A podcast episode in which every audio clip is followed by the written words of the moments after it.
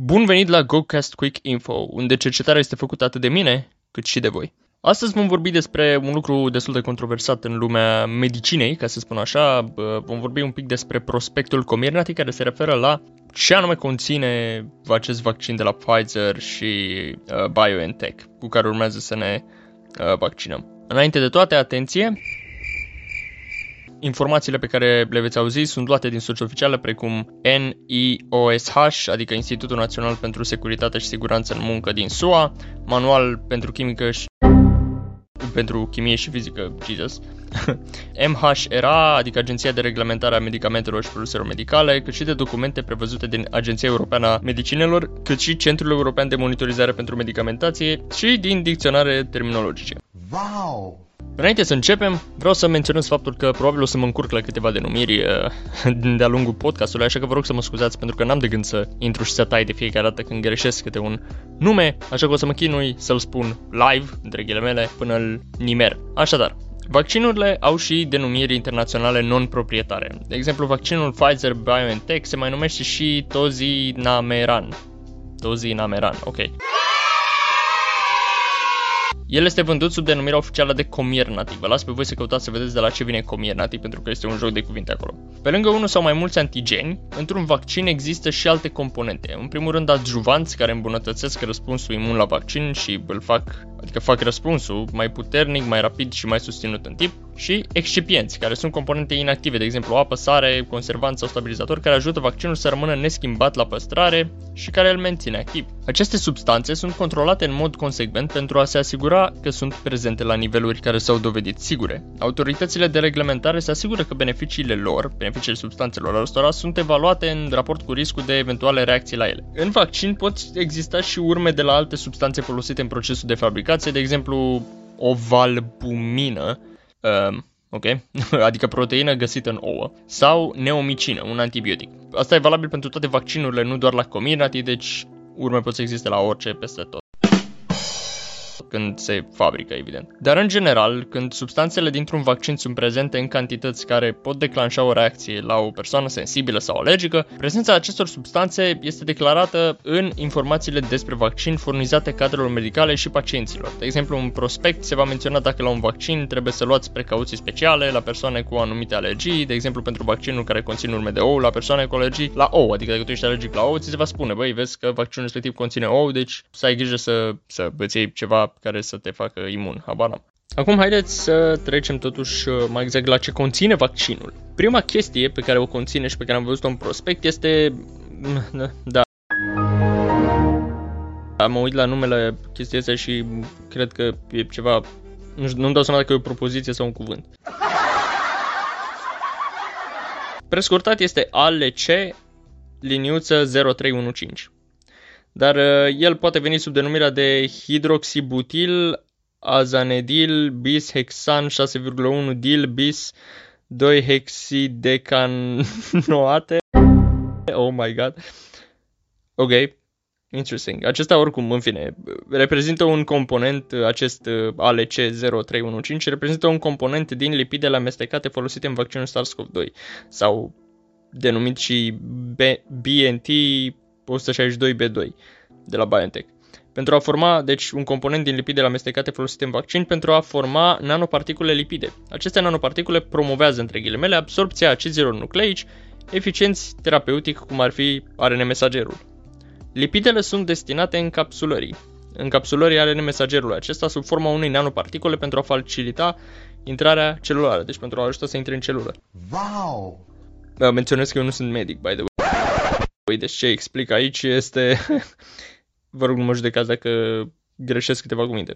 Mai pe scurt, virusul folosește proteina Spike, asta ca un istoric, deci SARS-CoV-2 se folosește de Spike ca o țepușă pentru a intra în celulele din corpul nostru. Și medicii s-au gândit că, bă, hai să luăm o bucată din codul genetic al acestei proteine, pentru că dacă tot se folosește de ea să pătrundă în celulele noastre, mai hai să vedem dacă putem să facem ceva împotriva ei. Luăm o bucată din codul genetic acesteia și să modificăm această chestie pentru a putea fi recunoscută de anticorp și au pus-o într-un înveliș de grăsime pentru a putea pătrunde în corp. Deci, orice videoclip cu microchipuri în vaccin sau ceva de genul, vă rog eu, report și blog, da? A doua chestie care e întâlnită în prospect este ALC0159, tot niște lipide.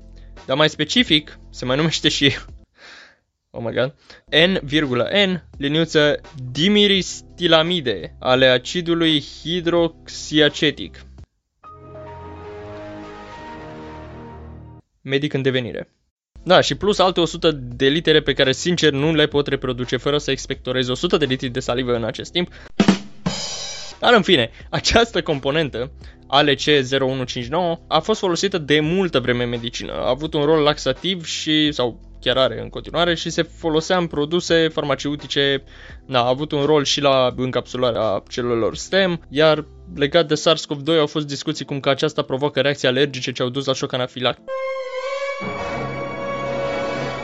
dar cazurile au fost enorm de puține, gen, nu știu, două sau trei, iar din 250.000 de vaccinați, doar 6 oameni au avut parte de reacții alergice severe, deci un șoc anafilactic, dar reacții alergice severe și din aceste 6 persoane, doar una avea un istoric al reacțiilor alergice la vaccinuri, celelalte 5 nu. A treia chestie, DSPC-ul sau, da, credeți că doar atât, nu, sau distearolifosfatidil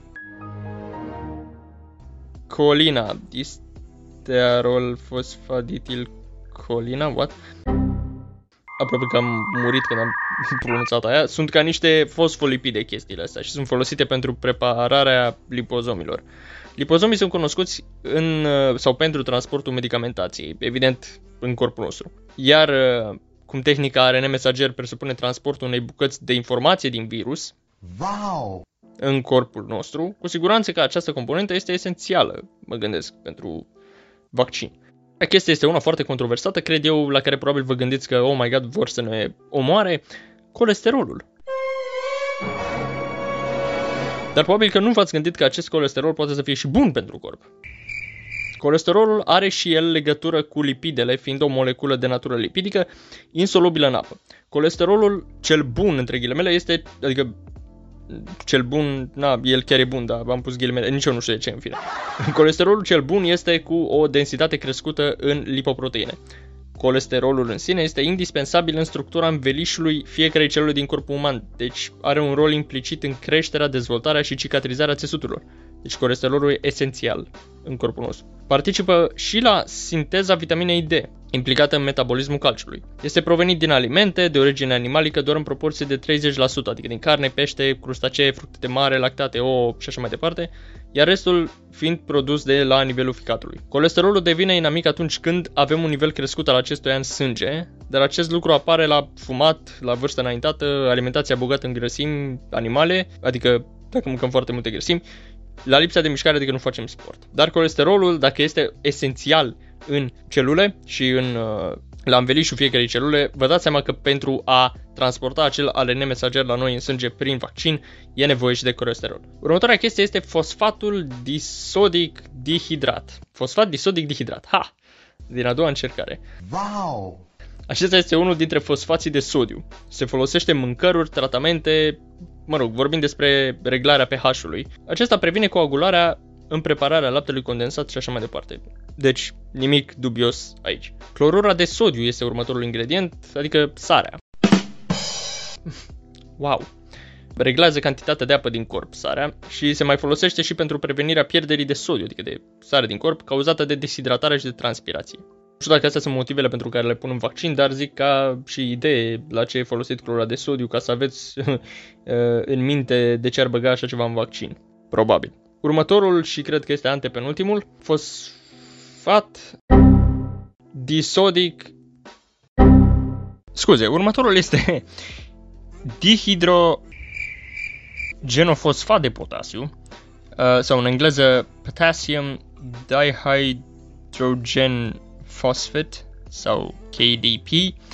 În fine, este folosit și drept supliment alimentar și are, la, uh, are ceva proprietăți la uh, temperaturi scăzute, adică un fel de, nu știu, pe la minus 100 de grade de Celsius, probabil de aceea trebuie menținut vaccinul la temperaturi scăzute, mă gândesc, habar n-am, și se mai folosește și ca sursă de nutrienți, adică pentru a ajuta un organism să supraviețuiască și să crească și să se reproducă. În cazul nostru are mesagerul sau celula în care acesta este plasat, bănuiesc. A, da, și acest fosfat monopotasic se mai folosește și în ingrediente din uh, băuturile energizante. Deci dacă ați băut vreodată, vă rog frumos să, să nu vă plângeți de ingredient, ok? Așa mai avem sucroză, care este un zahar, mai degrabă o dizaharidă compusă din două monozaharide, glucoză și fructoză. Sucroza este produsă de plante naturale, de unde se rafinează zahărul de masă, folosit de noi cam zilnic, aș zice, nu chiar, dar folosit de noi oricum. Există persoane care au intoleranță la acest component al vaccinului, dar anyway. Și ultimul, dar nu cel din urmă, apă pentru preparate injectabile.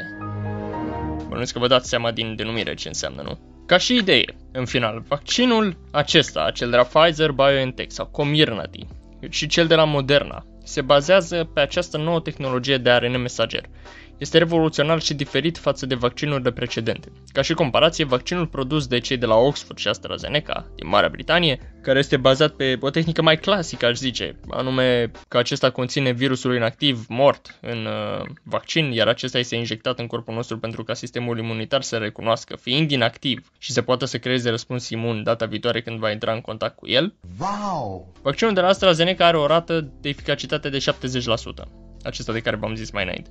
Vaccinul antigripal reduce riscul, ca și comparație, reduce riscul de a dezvolta boala răcelii cu vreo 40-60%. Vaccinul Comirnaty, cel de acum, cel de la Pfizer BioNTech, are o eficacitate de 95%. Țineți minte că acest vaccin Comirnaty este extrem de eficient în prevenirea cazurilor grave de boală, iar dacă îl facem avem șanse foarte mari ca în perioada imună, dacă vom face sau dacă vom lua uh, contact cu virusul SARS-CoV-2, să avem parte doar de simptome ușoare, ba chiar spre deloc. Acest vaccin nu previne sau nu s-a dovedit încă să prevină răspândirea virusului, ci doar ne ajută să nu mai facem cazurile foarte grave de boală încât să ne permită să ne întoarcem relativ la normal. Eu vă mulțumesc mult pentru că ați ascultat și sper că ați înțeles ideea și câteva din acest podcast. Ne auzim la următorul podcast sau la următorul episod în care voi povesti despre experiența mea cu COVID-19. La revedere și mulțumesc!